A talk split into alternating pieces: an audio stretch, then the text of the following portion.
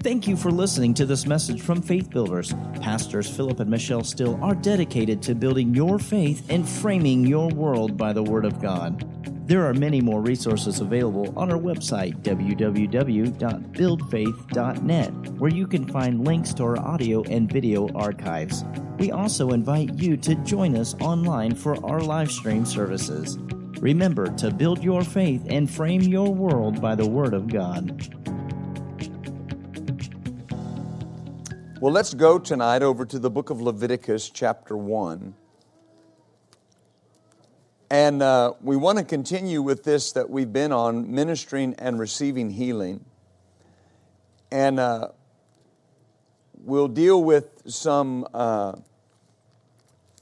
more of these types and shadows from the Word of God. And uh, we dealt last week with uh, uh, many of them uh, concerning divine healing. Uh, we need to see Jesus in the scriptures. And when we see Jesus in the scriptures, we need to see him as our healer. And, uh, you know, the Lord prompted me some time ago. Uh, I told you the story. I was uh, getting some things done around the house, and He began to talk to me about the healing anointing. And He said that this healing anointing uh, was part of my supply that we bring to the body of Christ and uh, to this location and others. And uh, so, uh, you know, what he emphasizes, we need to emphasize. And uh, we talked about the different types and shadows in the Word of God. Uh, we dealt with some different things uh, last week the, bra- the brass serpent and the rock that followed the children of Israel. But another type and shadow in the scripture. And we're going to look at some that may not necessarily pertain to healing in the beginning, but uh, uh, we will get uh, to those that pertain to our healing. Another type and shadow uh, in the scriptures was the burnt offering. And here in Leviticus chapter 1, verse 2, uh, the Lord had spoke to Moses and he said, Speak unto the children of Israel and say to them, If any man of you bring an offering unto the Lord, you shall bring your offering of the cattle, even of the herd and of the flock. If his offering be a burnt sacrifice of the herd, let him offer a male without blemish. He shall offer it of his own voluntary will at the door of the tabernacle of the congregation before the Lord. And he, the high priest, shall put his hand upon the, the head of the burnt offering, and it shall be accepted for him to make atonement for him. It shall be accepted to make atonement. Now, in the burnt offering, the whole animal was offered to God on the altar as a sweet smelling aroma to God. Now, this was important because what happened was a transference. All right? Uh, the animal was innocent, the animal was righteous. All right? The animal had done nothing wrong. And very often we think that, you know, that the animal was put on the, on the altar and, of course, offered as a burnt offering, and that we just think atonement. But there was a transference that occurred because in order for that to happen and to work the way it was supposed to, to work, the lamb became the substitute for the man, but something had to be transferred back to the man that brought the lamb. And what happened was in the burnt offering, the righteousness of the lamb was transferred to the man that brought the offering. All right? The lamb took his sin, and that man took on the righteousness, the right standing of the lamb. In the book of Second Corinthians, chapter 5 and verse 21, you know these verses, it says, uh, uh, For he hath made him to be sin that knew no sin, that we might be made the righteousness of God in him. So at the cross of Calvary, not only did Jesus bear our sins, there was a transfer that occurred. At that moment, he, the Bible says he became sin with our sin, and we became righteous with his righteousness. Amen. In Philippians chapter 3 and verse 9, the Apostle Paul wrote and he made this statement. He said, I want to be found in him, I want to be found in Christ, not having my own righteousness, which is of the law, but that which is of faith in Jesus Christ. All right? Through the faith of Christ. That righteousness that comes through what? Putting my faith in Christ. All right? So the burnt offering, the lamb of the burnt offering, is a type and a shadow because when that man brought the offering to the tabernacle, his sins were transferred to the lamb, but the lamb's righteousness was transferred to him. And so when we were born again, Jesus bore our sins, carried our sins, he became sin so that we could become righteous. The enemy fights to, to blind people to their standing of righteousness with God because if he can do that, he can keep them in guilt and shame and condemnation. If something was transferred to you by a perfect, spotless person that had never sinned, that had never made an error in their life, where, where, where immorality and things are concerned, if that, had, if that same righteousness that he had was transferred to you, there's no way you and you and you knew that in a natural sense. There's no way that you could feel guilt or shame or condemnation because you have received something perfect, something pure, something without blemish, and it came directly from God Himself. The righteousness that you are is the same righteousness that Jesus walked the earth in, and the same righteousness that He possessed between Him and His Father. Hallelujah. And, and you are the righteousness of God in Christ. Amen. What, what, why is that so important? Because that's the first step. That's the first step. Amen. Hallelujah. In Ephesians chapter 5 and verse 2, we see something because it, it expounds on this a little more. Paul told us in Ephesians 5 and 2 And I, I, get going on these, and you'll forgive me. I get to, I get to going fast. And, and I'm, I'm not trying to overwhelm you. But verse 1 says, Be therefore followers of God as dear children. Now, that word followers is the Greek word mimetes. It means to mimic, it means to imitate. Now, here's, here's a question If you are not 100% righteous, how could you ever hope to imitate God? You can't. You, you, you, you can't, he's not talking about mimic like uh, uh, just, you know, acting like. He's saying, I want you to imitate God. I want you to mimic God. And I cannot do that if I'm not perfectly righteous. Your is not a, your righteousness is not an imperfect righteousness. It's a perfect righteousness.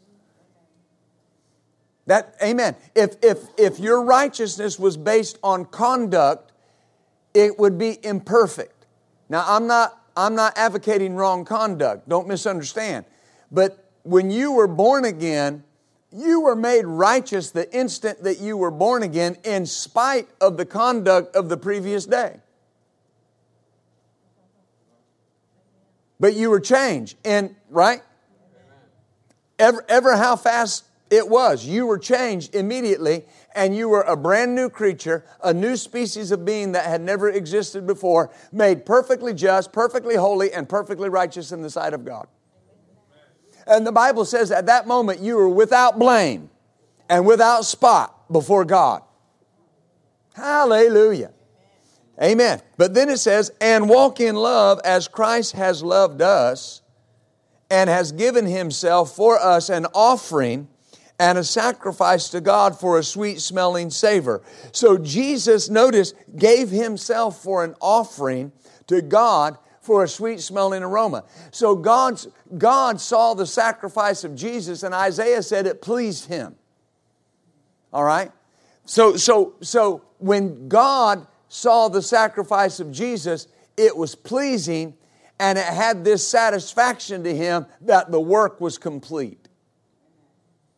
Amen. And what pleased God even more than the sacrifice was the result of the sacrifice, which was your perfect righteousness and your ability to now stand in His presence without condemnation. God wanted you to be able to be in His presence more than you wanted to be in His presence. Amen. God is always more willing to give than people are willing to receive. Amen. All through the scripture, we see that. God is always more willing to give than people are to receive. Another type and shadow was the Passover lamb. And uh, of course, in Exodus chapter 12, Exodus chapter 12, uh, we see this Passover lamb. chapter 12, verse 3 Speak unto all the congregation of Israel, saying, In the tenth day of this month they shall take to them every man a lamb, a lamb according to the house of their fathers, a lamb for a house. Now, this is very important because it's a lamb for a house. Well, the Bible calls you and I the household of faith. And God is called our Father. And Jesus in John chapter 1 is called the Lamb of God the Lamb of God, the Lamb of our Father. Jesus was the Lamb taken out of the herd for our house. Amen. Then verse 7 it says, And they shall take of the blood and strike it on the two side posts and on the upper doorpost of the houses wherein they shall eat it. Then in verse 12 it says, Here's why. For I will pass through the land of Egypt this night and smite all the firstborn in the land of Egypt, both man and beast, and against all the gods of Egypt I will execute judgment. I am the Lord. And the blood shall be to you for a token upon the houses wherein you are. And when I see the blood, I will pass over you, and the plague shall not be on you to destroy you when I smite the land of Egypt. Now, Paul said in 1 Corinthians 5 and 7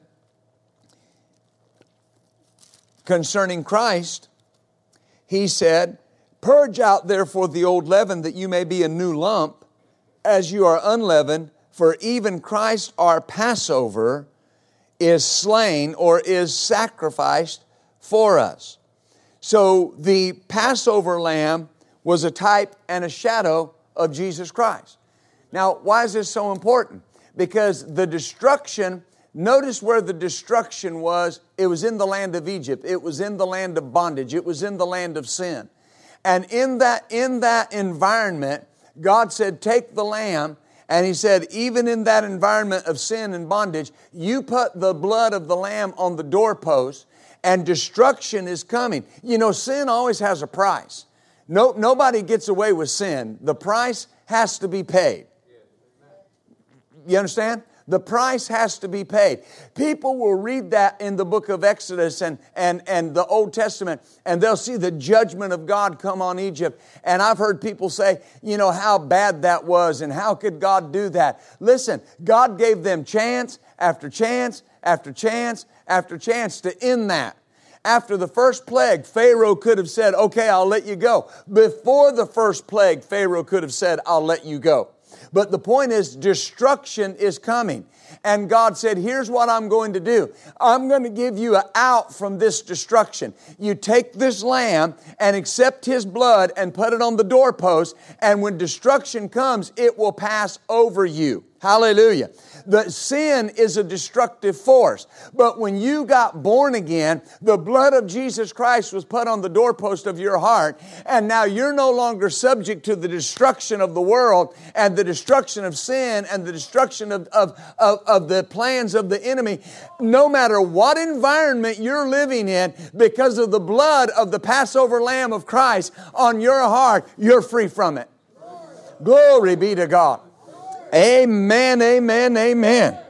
Hallelujah. Oh, glory to God. I did it. I preached myself happy. It don't take much. Hallelujah. Oh, God's good to us.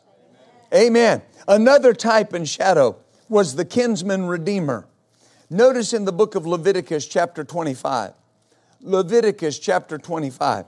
The first time I ever read this verse, I, I just, it was so precious to me. It was so precious to me because it, it just, it just, it just, it, it touched my heart. You know, there, there are verses that you read that just touch your heart. And uh, uh, this verse in verse 47, Leviticus 25 and 47. And if a sojourner or stranger wax rich by you, and your brother that dwelleth by him wax poor, and sell himself unto the stranger or sojourner by you, or to the stock of the stranger's family, after that he is sold, he may be, oh glory, he may be redeemed again. Notice, one of his brethren may redeem him. Hallelujah. If he's sold into sin, one of his brethren may redeem him. He can be redeemed again. Why, why is this a type and a shadow? Because notice something. I want, I want you to see this. It took a near kinsman to perform the redemption. Not just anybody could do it. It, it mentions a brother here, it mentions an uncle or something of that nature, but it had to be a near kinsman. It had to be somebody in the same family. When you were born again, you were brought into the family of God spiritually. Spiritually. All right? We're the family of God, but the family of God is not a natural family, it's a spiritual family. But for Jesus to become our family, he had to become flesh. He had to become a man. He had to become a human being. He had to become our brother. He wasn't our brother until he became a man. Jesus is our brother right now. Why is he our brother right now? He's not our brother in spirit. The Bible says there's a man in the Godhead. It says there's one potentate and one, and one bridge between God and man the man, Jesus Christ. The man, Jesus Christ. Why is that so important? Because our brother is in the Godhead interceding for us. Hallelujah. We were sold under sin. There was nothing we could do about it. Amen. Everybody in this room was born into sin, born into the slavery of sin. You could not free yourself. You could not set yourself free. But there came, and here's just what's so important. Here came, Paul said, the man from glory. The man from glory. Why is that so important? Because a man had to redeem man. Amen. It wouldn't do any good for the spotless Son of God to come into the earth and give of himself if he was not going to really become a man and really be touched with the feeling of our infirmities and really become a human being. It was not a pseudo image. It was not, it was not he looked like a man. He became a man. He was born through natural channels and birthed into this earth so that he could be your brother and my brother and redeem us from the poverty of sin. Glory be to God. That's why we can sing that old song, You are my king, but you are my brother. Hallelujah. You're my king, but you're my brother. He's my Lord, but he's my brother. He's my master, but he's my brother. He's my savior, but he's my brother. Oh, hallelujah. Hallelujah. Glory be to God. Look at Colossians 2. Now, I know there's the beautiful verses in the book of Ruth uh, uh, about, and, and that's so important, about when, when Ruth and Naomi came back to, to uh, Bethlehem and, and Boaz uh, performed the rite of the kinsman redeemer. Boaz was a type and a figure and a shadow of Jesus Christ in his own right, in that his people, his family, had went into the land of bondage, went into the land of sin, went into the land of the Gentiles. But then they came back, and when they came back, the kinsman redeemer redeemed them and bought all of them back and bought all of their debt and paid all of their debt and redeemed them and brought them into the household of faith. Oh, glory be to God. Amen. Colossians chapter 2 and verse 14. And uh, he says here,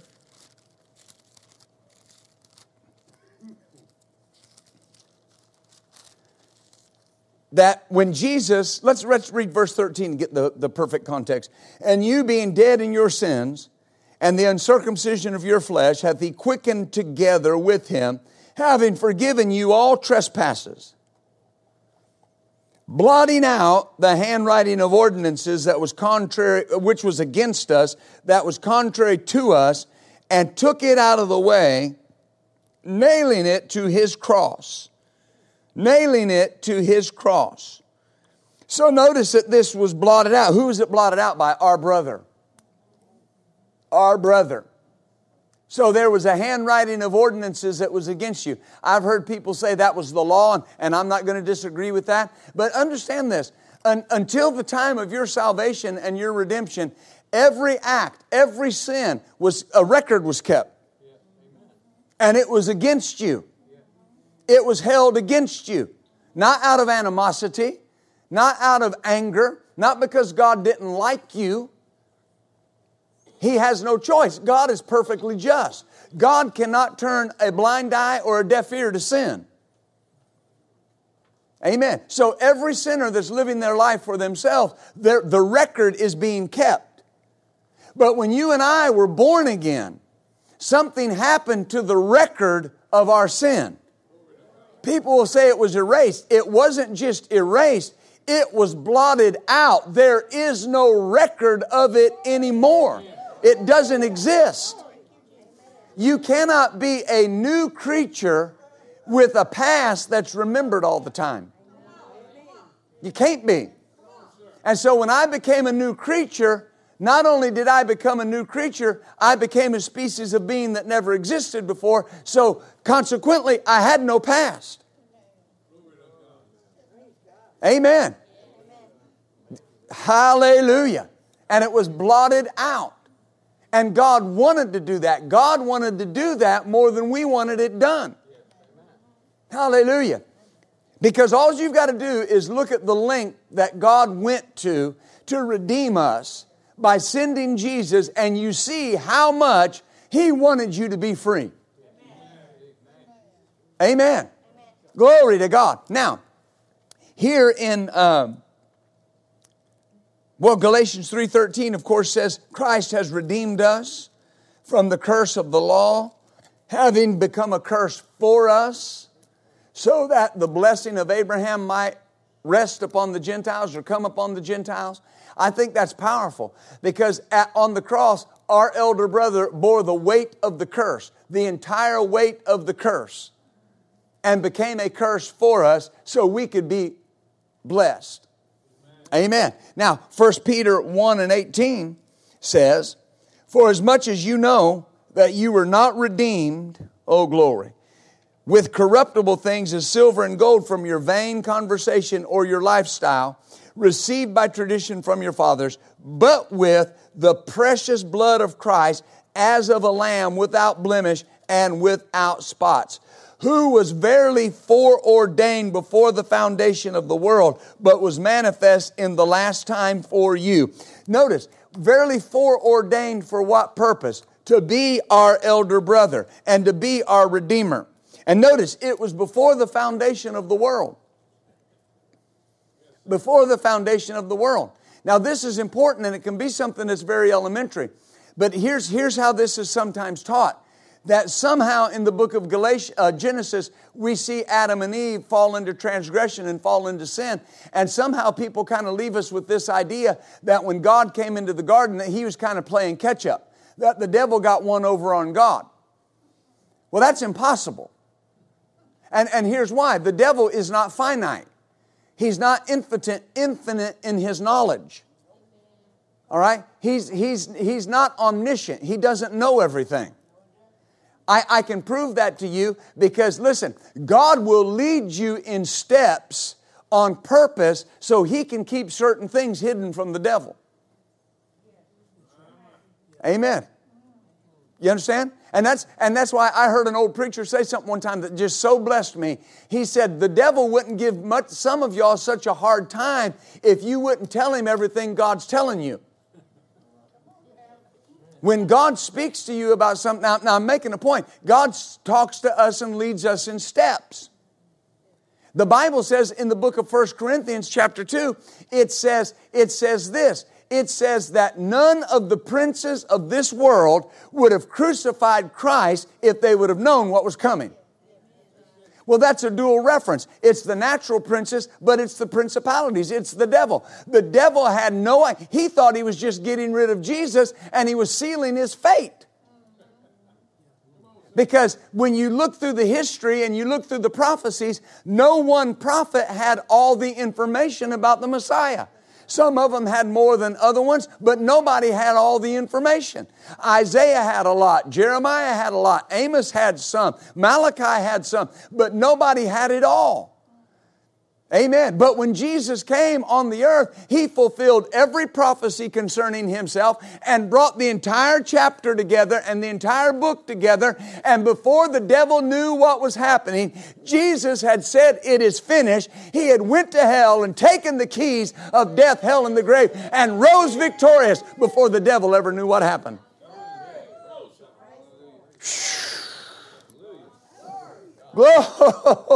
Glory to God. Amen. So he doesn't, he doesn't show us everything. Hallelujah. Glory to God. I think where, where, where, where were we going? Did I tell you? First Peter, oh, we already we read First Peter 1, 18 through 19. So he was foreordained before the foundation of the world. That's where I was going. So God didn't play catch up to the devil. This was done. Jesus agreed to be the sacrifice before mankind ever existed. Because for God to be infinite and to be omniscient and to be perfect and to be the God that He is, He had to know what was going to happen, obviously, before He ever created man. That's why He gave man a choice. God didn't give them a choice thinking, you know, hopefully they won't do this. He knew they were going to do it, but He gave them a choice. Why did He give them a choice? So He could come in and fix their choice.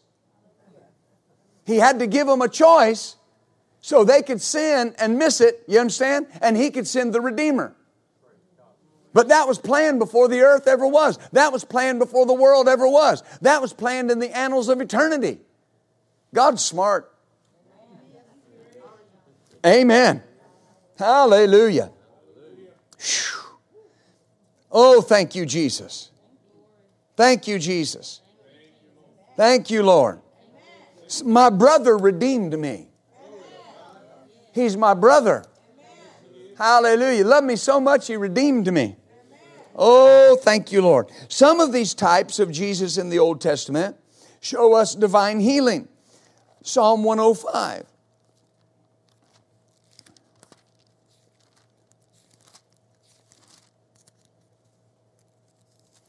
Glory be to God.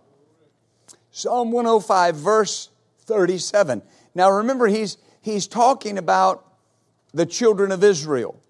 And here's something that you've always got to remember is that when you read something about Israel in the Old Testament, according to 1 Corinthians chapter 10, it's an example for us. All right? We can see what we should do and what we shouldn't do. Probably more what we shouldn't do. Amen. But but what I'm saying is when we read this, it says, He brought them, verse 37, He brought them forth also with silver and gold, and there was not one feeble person among them. It says, Egypt was glad when they departed, for the fear of them fell upon him. Notice, He spread a cloud for a covering and a fire to give light in the night. The people asked, and He brought quails and satisfied them with the bread of heaven. Now we're seeing lots of symbols here and types. He opened the rock and the waters gushed out. They ran in the dry places like a river. He remembered his holy promise or his covenant and Abraham his servant. He brought them forth, he brought forth his people with joy and his chosen people with gladness, and he gave them the land of the heathen, and they inherited the labor of the people, that they might observe his statutes and keep his laws. Praise ye the Lord. Hallelujah. Now, Egypt is a type of the world. Every time you see Egypt in the scriptures, that's a type of the world. All right, Pharaoh is usually a type of Satan. Now, obviously, the children of Israel were in bondage. They, they were in horrible bondage. The Bible talks about their severe bondage, and it was so bad that they began to cry to God. And God heard their cry, it said, and came down to see their affliction. Right? Well, eventually, you remember the story he brought Egypt to its knees and delivered his people. But notice how he brought them out. He brought them out with silver and with gold, and there was not one feeble person among their tribes. Hallelujah. Now, if we're going to come back to Psalm 105, but, but look at 1 Corinthians 10. There's something to see here. Oh, hallelujah. 1 Corinthians chapter 10 and verse 2. Well, let's start in verse 1.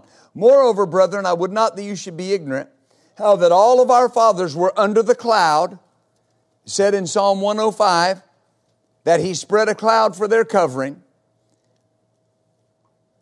and all passed through the sea. Now, notice, here's all one time. All of our fathers were under the cloud, all passed through the sea, all were baptized unto Moses in the cloud and in the sea, all drank, uh, all ate the same spiritual meat, and did all drink the same spiritual drink, for they that drank of that spiritual rock that followed them, and that rock was Christ. All right? Now there's something to see here. Notice this symbolism. Notice how many times he uses the word all. They all did this. Five times. Five is the number of grace. That means that everything that they experienced in their deliverance was all God. Didn't have anything to do with them. It was all God. God is more willing to give than people are to receive. And it says all of them experience these things. Now, now that's important because you have to understand something. Anything that I receive from God is going to be on the basis of God's grace and my faith. God wants to give it to me. Amen. Now, in Psalm in uh, Psalm 105 again, he says, he talks about bringing them out they passed through the sea. The Red Sea is a type of being baptized into Christ. They were all baptized into Christ. They were all baptized going through the Red Sea. That's a type of being baptized into Christ. The cloud and the fire is a type of the baptism of the Holy Ghost.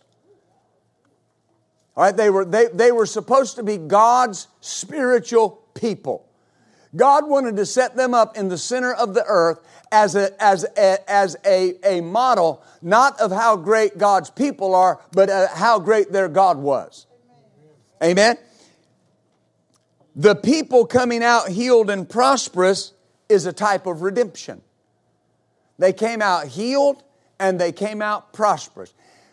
When did they come out healed and prosperous? What produced that in them? They partook of the Passover lamb. And when they partook of the Passover lamb, they came out healed and prosperous. Hallelujah. Do you see this? This is so important. Hallelujah. And it says they drank of that rock. He opened the rock and the waters gushed out. They ran like the dry places. They ran in the dry places like a river. Like a river. Well, Jesus said that when you come to Him and you receive what He said and you, you're born again spiritually, that out of your belly will flow rivers of living water. The rock is a type of Christ. Amen. The water is a type of the Spirit. The water is a type of the Word. And when I receive Christ, I receive those rivers of living water to live on the inside of me and to flow out of me. There's a flow for every area of my life. There were seven things Jesus said the Holy Spirit would do. There's a flow for every area of my life. He'll teach me. He'll guide me. He'll lead me. He'll bring things to my remembrance. He'll convict me. He'll show me things to come. He'll put me in remembrance of everything I've heard and everything God's told me. Why? That is God's nature. Notice what it says. It says, in verse 42 why he did this because he remembered his holy promise and he remembered his servant Abraham. That is the same covenant that we have been brought into. We were brought into that covenant because God made a promise to Abraham. And when Jesus came, he ratified the covenant and brought us into the covenant God made with Abraham. And to this day, we're in that covenant because God remembers his servant Jesus, who is our brother. Oh, hallelujah. God remembers what Jesus did and remembers the covenant that we have.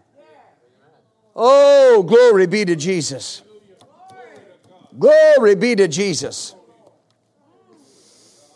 Amen. We talked about the brass serpent, but we should look at it again. Numbers 21. The brass serpent on the pole was a type of Jesus.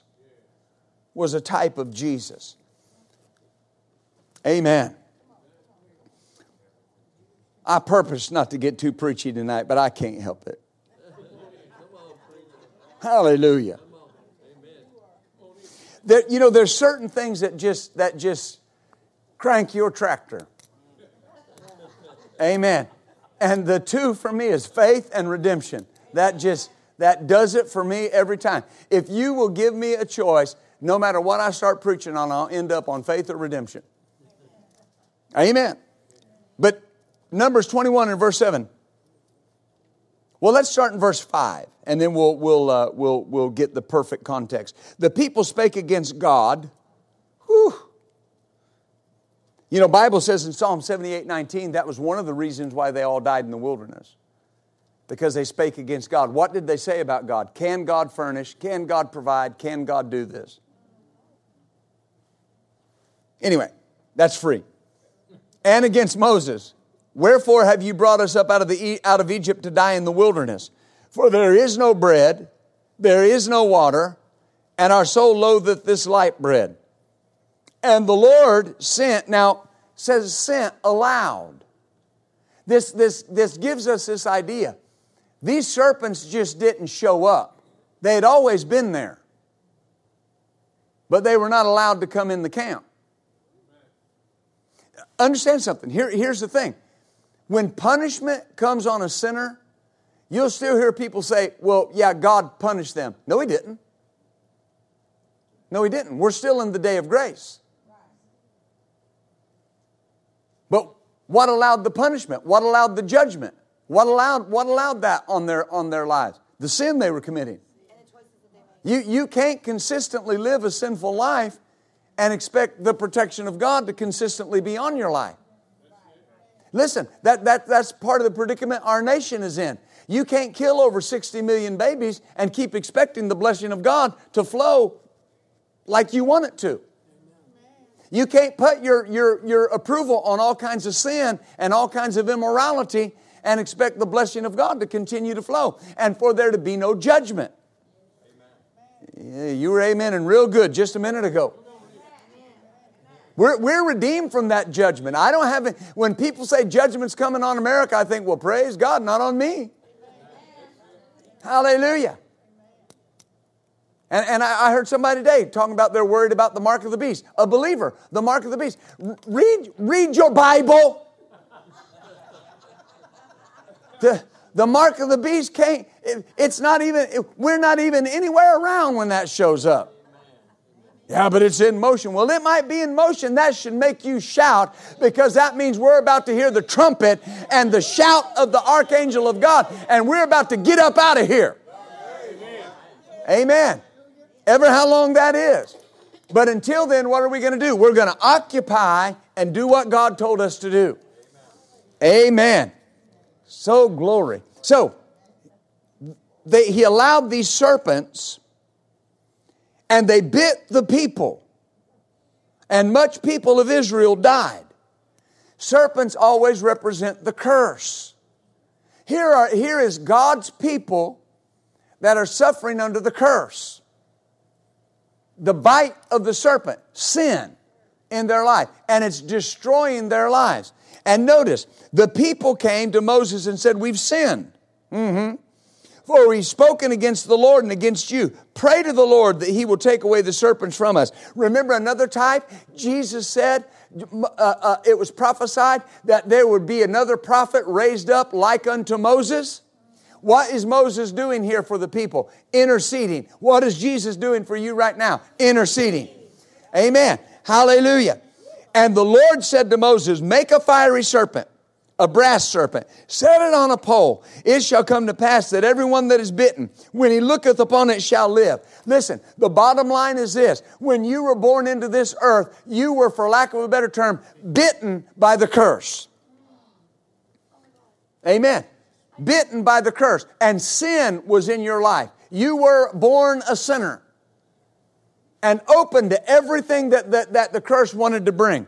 Now notice, he said, Put it on a pole. Everyone that is bitten, when he looketh upon it, he shall live. And Moses made a serpent of brass and put it on a pole. And it came to pass, if a serpent had bitten any man, when he healed, when he beheld the serpent of brass, he lived. Now the serpent was a symbol of the curse, the death that had come upon man. And this can seem elementary, but when you think about that, why not a lamb? Why, why, why not a goat? I mean, why a serpent? Because that was the problem. The problem was the curse. And notice what God told Moses any man that looks upon this serpent will be healed. Hallelujah. Jesus told Nicodemus in John chapter 3 and verse 14 and 15, as Moses lifted up the serpent in the wilderness, so must the Son of Man be lifted up. And if I be lifted up, I will draw all men unto me. Notice, he said, just like the serpent. Now, here's the thing. He's not just talking about in the air. He's saying, for the same purpose that serpent was lifted up, I'm going to be lifted up. And the same way that if anybody that looked on that serpent would be healed, anybody that puts their trust in me after I am lifted up, they'll be healed and they'll be set free. Glory be to God. Whew. The, the, the, the Israelites looked at the serpent and received healing. They were basically looking forward to what Christ was going to do on the cross. They were receiving on credit. Now, I talked about that some last week. Every person that was healed in the Old Testament received that healing on credit. There was no redemption to pay for it. They received on credit based on what? What he was going to do. Every person Jesus healed, he healed on credit. They were healed based on what he was going to do. And at the cross, the payment for every healing Every deliverance that had ever occurred was paid by Jesus. And then the bill was paid for you and I, and we can receive from here on out because there's no debt. And you can't be charged twice. Amen. When the, when the enemy tells you you're sick, pull out 1 Peter 2.24 and say, no, sir, you can't charge me twice. Amen. Jesus said, whoever believes in him, in what he did, in his finished work will receive life. When we look at the cross, we see the whole of redemption. A completed work. Freedom from sin, freedom from sickness, freedom from the curse. Now think about this. If they could look at the type and receive healing, how much more can we receive by seeing the fulfillment of the type? Oh, hallelujah. Hallelujah. That's why Hebrews 12 2 tells us, looking unto Jesus, the author and the finisher of our faith. Now, glory to God. Oh, thank you, Jesus. This is another reason we know it's God's will to heal because of the types we see in the Old Testament. Now, I, I, I want you to see a couple things. I'm going to go through some promises real quickly. And uh, I, I may not belabor them very much, but Deuteronomy 7 and verse 15. I just want you to see some things. It says, Deuteronomy 7:15, and the Lord will take all sickness, all take away from you all sickness, and put or allow none of the evil diseases of Egypt which you know upon you, but will allow them or lay them upon them that hate you. Amen. God said in the Old Testament He would take away from them all sickness. Is that right? all sickness. And then in Exodus 15 26, you'll remember it says, If you obey and serve the Lord, I'll bless your bread and your water, and I'll take sickness from the midst of you. Do you see that? Take sickness from us. And then he said at the end of Exodus 15 26, For I am the God that heals you. I'm the God that heals you. Now, now, why is this important? Well, let's read a couple more verses and we'll show you. Uh, Exodus 23. Hallelujah. Exodus 23, verse 25. And you shall serve the Lord your God, and he will bless your bread and water, and I will take sickness from your midst. There will nothing cast their young nor be barren in the land, and the number of your days I will fulfill. Hallelujah. So again, he says, I'll take sickness from your midst.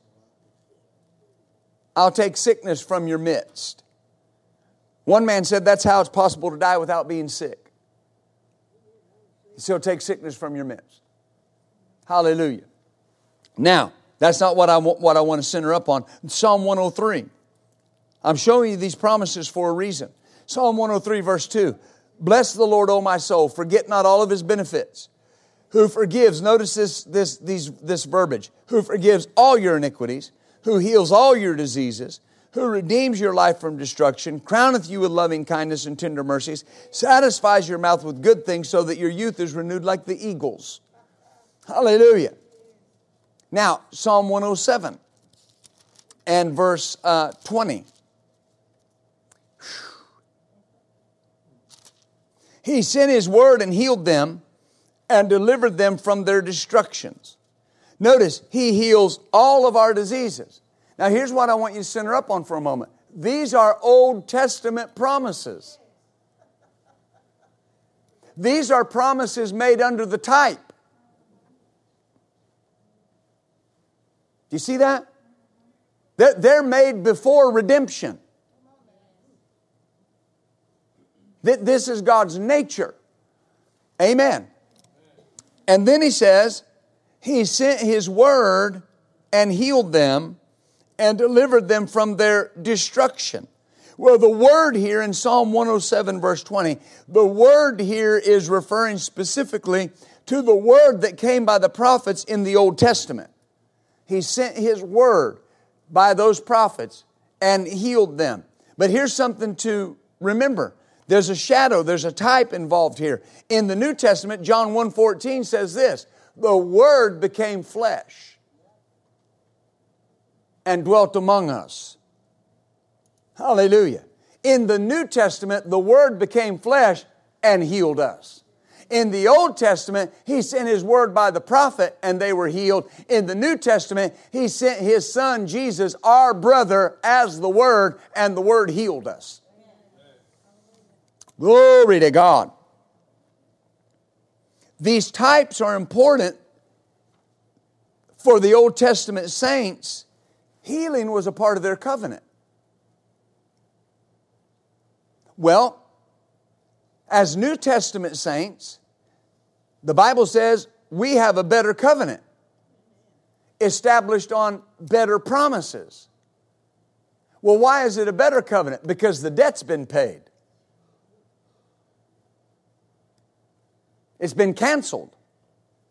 See, even though they had a covenant with God that God said, I will do certain things, their, their sin debt had never been paid.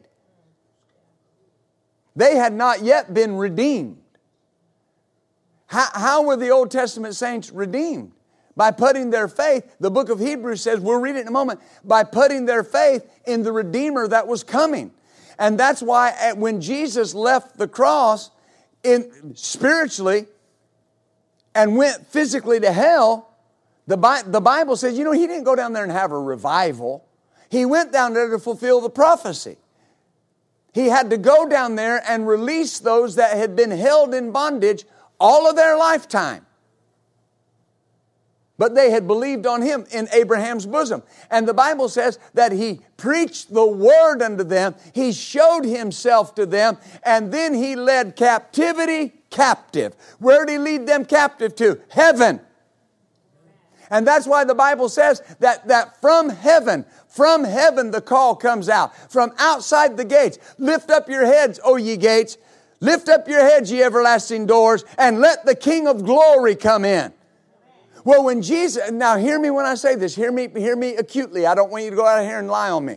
All right? When Jesus went to hell, he did not go as the King of glory. He went as a man that was carrying the sin debt of every person in the universe forever and for all time. For three days and nights, he obtained the justice and the mercy that was needful for you and I. And then he took the keys of death, hell, and grave, and he rose as the King of glory. Hallelujah. Do, do, do, do, do you see this? And that's why we have a better covenant. We're not going to be held in Abraham's bosom. When you, when you die physically on this earth, you go from the presence of the earth to the presence of God Himself. You fall asleep on the earth and you wake up at home with your father and your elder brother. Glory be to God.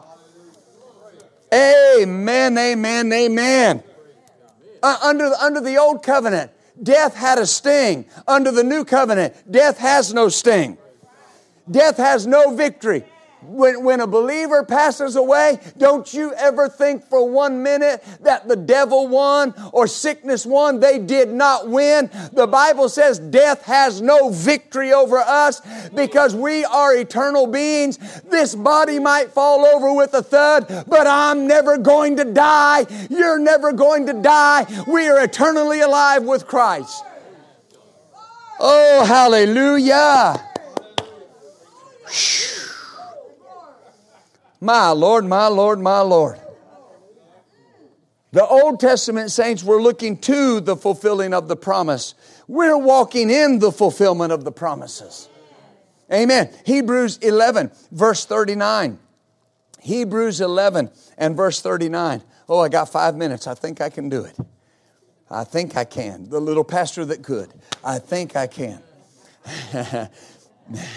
little humor, very little. Hebrews 11, verse 39. And all of these, having obtained a good report through faith, watch, received not the promise. Now stop and think about who didn't receive the promise. Noah, Abraham, Isaac, Jacob, Sarah, Enoch, David, Isaac, Jacob, Samson, Gideon, they received a good report through faith, but they did not receive the promise.